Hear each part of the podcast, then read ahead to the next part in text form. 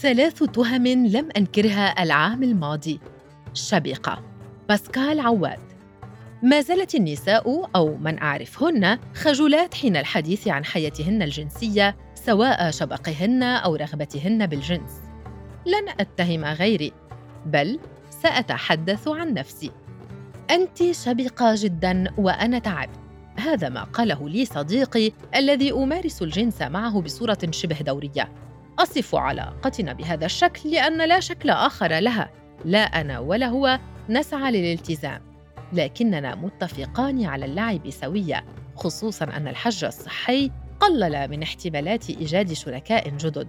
وتندر مساحة غير مضمونة. وأقصد هنا على صعيد الجنس نفسه.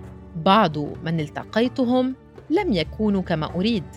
أي لم أنل كفايتي اتهمني هذا الصديق بالشبق بسبب كسله وعدم امتلاكه اللياقة البدنية الكافية. وما جعلني أتوقف في آخر مرة كنا نمارس الجنس وأقول له لقد مللت. وبصورة أوضح أنت لا تدخل قضيبك بأكمله وتضرب فخذي عوضاً عن العلاج وهذا مؤلم وغير ممتع. أفضل أن أستمني وحيدة عوض هذا التعذيب. فلملم عضوه المنتصب ورحل شاتما قائلا بأني لا أشبع ويفضل أن أحضر قضيبا اصطناعيا. لم أشعر بأي ذرة إهانة. أكملت استمنائي وفكرت.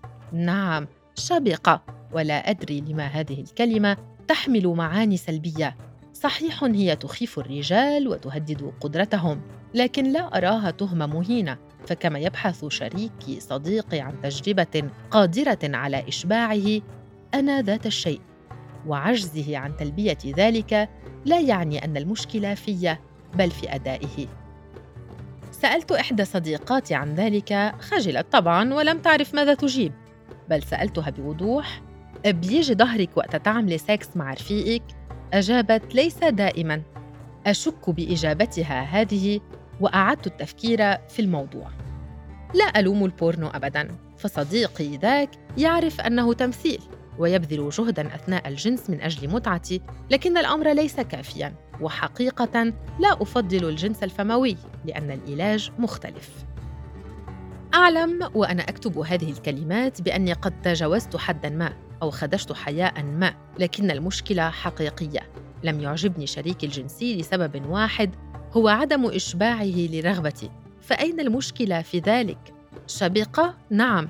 لكن هل يعني ذلك أن أحرم من الجنس أو أن أضطر أن أجامل دوما ومرارا وأنهي أموري وحيدة؟ ما الحل الآن؟ أتجنب الصيغة العاطفية في الحديث والحب والبحث عن الشريك لأن سؤالي يرتبط بموضوع دقيق وواضح لكن البحث أكثر في هذا السؤال يقودني للرجال لا النساء. خوفا من الحديث عن الموضوع شجع نسبة كبيرة من الرجال على الكسل وعدم القيام بأبسط الجهود من أجل الحفاظ على أدائهم على المستوى الجسدي. ما حولنا نحن من نحاول فقط أن نرتعش إلى شبيقات ومهووسات بالجنس وبحاجة لقضبان اصطناعية لأن شهوتنا لا تنتهي. الأمر الآخر الذي قرأت عنه يرتبط أيضا بكسل الرجال إذا كان انتصابك يا صديقي لا يدوم إلا بضعة دقائق. فابذل جهدا أكثر في الجنس. اللمس والتقبيل واللعق. راهن على الجانب الحسي أكثر من الفعل الجنسي نفسه. يا صديقي النساء وشهوتهن لسنا مثلك. بضعة هزات لا تكفينا. ولكن يمكن أيضا أن تتفعل نشوتنا بل وأن نصل لها بأشكال أخرى. فلما الكسل؟ شاهد الأفلام الإباحية المخصصة للنساء. تعلم منها كيف تشبع رغبة شريكتك عوض أن تحرد وتلملم ثيابك وتترك المنزل. نهاية استمع إلى كلامي حين أقول لك أسرع وأبطئ وهنا وهناك. أن أدلك على ما أحب ليس انتقاصا من رجولتك ولا شبقا بل لعبا مشتركا. وأعدك أن المتعة متبادلة. اسمع كلمتي في السرير ولن تخرج إلا راضيا.